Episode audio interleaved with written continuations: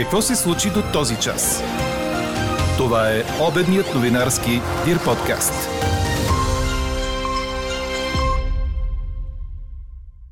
Обмислят се две пролетни вакансии за учениците в началото и в края на април. Руски дипломати успешно напуснаха Северна Корея. Последният километър преди границата беше преодолян с дрезина, задвижена с човешка сила – а нови подробности около катастрофата, при която загина журналистът Милен Цветков, ще разберем до края на деня. Говори Дирбеге. Добър ден, аз съм Елена Бейкова. Чуйте водещите новини до 13 часа. И днес ще бъде слънчево и нетипично топло за февруари, съобщава синоптикът на Дир подкаст Иво Некитов. Температурите ще бъдат от 14 до 19 градуса. На места отново са възможни и стойности около 20 градуса. Малко по-хладно ще остане на някои места в низините. Ако шофирате и минавате по автомагистрала Тракия, имайте предвид, че до 16 часа днес ще се прави ремонт на пътя в два участъка и ще има временни ограничения на движението. От километър 45 до километър 47 в посока София ще можете да се движите в изпреварващата лента. Нужно е да се движите с повишено внимание от километър 267 до километър 271 поради подмяна на предпазното съоръжение за птици. Участъкът е сигнализиран с пътни знаци. Само 12% от хората у нас биха се притеснили, ако знаят, че човекът с когото контактуват е без поставена вакцина срещу COVID, показват резултатите от днешната подкаст анкета до момента. Някои от най-интересните мнения на участници в дискусията в страницата на подкаста очаквайте в края на обедния подкаст. А всъщност след около 3 месеца европейците, които са се вакцинирали срещу вируса, преболедували са го или дават отрицателна проба, ще разполагат с електронни удостоверения за това.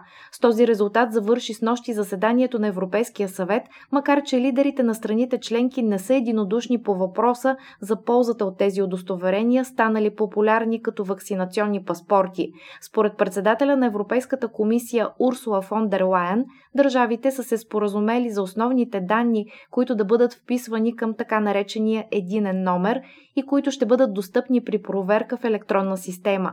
Въпросът за какво да служи тази информация е съвсем отделен, поясни фон Лайен. А у нас през последните 24 часа са регистрирани 1822 нови случаи на COVID-19 или около 14,4% от броя на изследваните проби, показват данните на Здравното министерство. Над 20 000 души са вакцинирани. Междувременно от БСП поискаха България да се договори с Русия за доставка на вакцината Спутник В и внесоха това предложение в деловодството на парламента. От левицата предупредиха, че ако предложението им не бъде разгледано преди разпускането напускането на Народното събрание ще поискат свикване на извънредно заседание. След като шофьори на линейки от спешната помощ в Гоце Делчев се оплакаха от липсата на бонуси за работа на първа линия, здравният министр Костадин Ангелов разпореди проверка в Центъра за спешна медицинска помощ в Благоевград.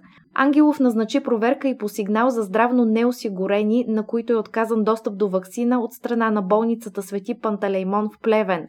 Право на безплатна вакцина срещу COVID-19 има всеки български гражданин без значение от здравноосигурителния му статус, напомнят от Здравното министерство. А две организации, представляващи учители и родители, поискаха от министрите на здравеопазването и на образованието приоритетно да бъдат осигурени вакцини за всички желаящи учители. Пролетните вакансии за учениците може да бъдат две – от 3 до 11 април и от 29 април до 9 май.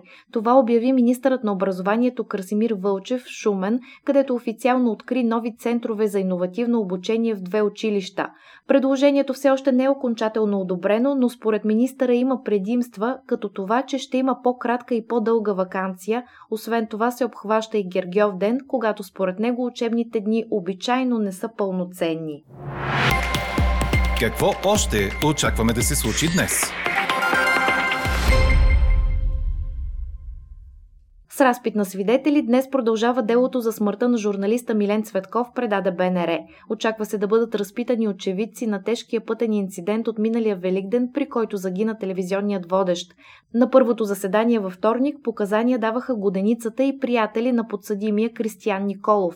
Те разказваха за купона, на който са били преди деня на катастрофата, колко са пили и употребявали ли са наркотици. И въпреки, че прокуратурата съобщи за открити три вида опойващи вещества в кръвта на младия мъж, заради което той е обвинен, че умишлено е причинил смъртта на Цветков, никой от приятелите му не каза да го е видял да се другира.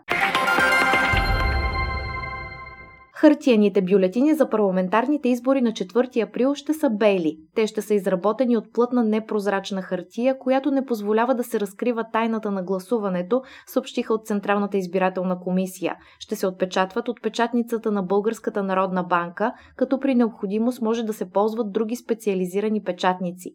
ЦИК ще контролира всички етапи по отпечатването, съхранението и доставката им по места. Заплахите за сигурността и действията срещу пандемията ще бъдат главна тема на продължаващото и днес онлайн заседание на Европейския съвет. В него ще участва генералният секретар на НАТО Йенс Столтенберг. Група руски дипломати и членове на семействата им напуснаха Северна Корея с ръчна дрезина и излетяха от Владивосток за Москва, предаде ТАС. Дипломатите бяха принудени да прибегнат до нестандартното решение тази седмица поради наложените строги мерки срещу коронавируса, които включват спиране на повечето видове трансграничен транспорт и сериозни ограничения на движението в страната. Групата от 8 души, включваща деца, е пътувала 32 часа с влак и 2 часа с автобус от Пхенян и достигнала руската граница вчера, се съобщава в публикация на Руското външно министерство в социалните медии. След това те са пресекли границата пеш, като натоварили багажа си и децата на ръчна дрезина. Двигателят на дрезината бил третият секретар на посолството Владислав Сорокин, който я избутал на повече от километър, за да премине границата. След това групата била посрещната от представители на руското дипломатическо ведомство и отпътувала с автобус до Владивосток, а днес е отлетяла за Москва. Поддръжници на бившия президент на Съединените Американски щати Доналд Тръмп, които нападнаха Капитолия миналия месец, искат да взривят сградата и да убият членове на Конгреса, предаде Reuters. Заплахите показват, че екстремисти може да нападнат сградата по време на речта на президента Джо Байден за състоянието на Съюза, заяви вчера пред конгресмени началникът на полицията на Капитолия и препоръча въведените мерки за сигурност да бъдат запазени, докато не бъдат решени проблеми с сигурността. За сега не е обявена дата за годишната реч на президента на САЩ, но по традиция тя се произнася в началото на годината. Четете още в Дирбеге! Американският треньор по спортна гимнастика Джон Гедърт се самоуби в автомобила си, като се простреля в главата, съобщи Корнер. 63-годишният мъж е намерен мъртъв от полицията в отбивка на междуградския път на няколко километра от къщата си в Гранд Леч, Мичиган. Той е един от най-успешните наставници в този спорт на Съединените Американски щати, след като на Олимпиадата в Лондон преди 9 години бе главен треньор на женския тим, спечелил три златни медала.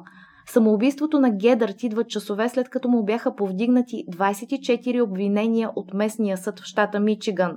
В понеделник трябваше да започне делото за тормоз, нанасене на трайни травми на състезатели, както и за форсиране на подготовка и физически натоварвания, довели до контузии и прекратили кариери. Има и няколко обвинения за сексуално насилие, включително от първа степен, за посегателство над непълнолетно момиче на възраст между 13 и 16 години.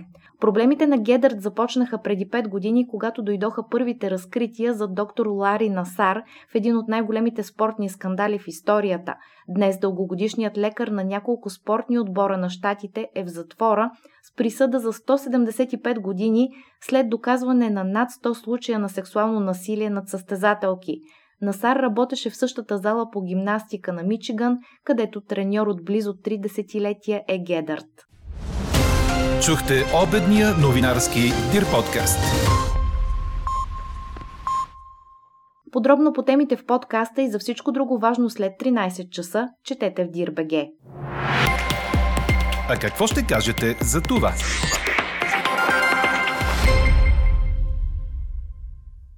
Ще се притесня от масовото оглупяване. Това споделя наш читател в отговор на въпроса в днешната подкаст анкета – ще се притесните ли, ако разберете, че до вас стои неимунизиран човек? Само 12% от хората до момента споделят, че биха се притеснили от такъв контакт.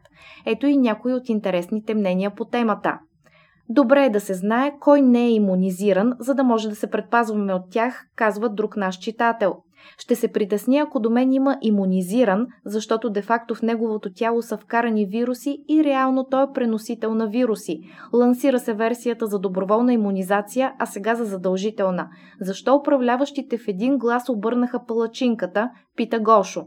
А друг участник в дискусията казва, всичко зависи от това доколко сте пропаднали, психически, и доколко искате да живеете пълноценно. Читател споделя, че се е вакцинирал и добавя Не съжалявам, цялото ми семейство го направихме. По-добре вакцина, отколкото страх от заразяване. И още едно мнение, защо да се притеснявам след като ще съм иммунизиран, нали ваксината ме пази, какво ще ми пречат невакцинираните? Анкетата продължава. Гласувайте и коментирайте по темата в страницата на подкаста. А ако желаете лично да изкажете вашето мнение, пишете ни на посочения в страницата на подкаста мейл. Ние ще преценим на кого да се обадим. Коментар по темата очаквайте точно в 18 часа. Слушайте още, гледайте повече и четете всичко в Дирбеге.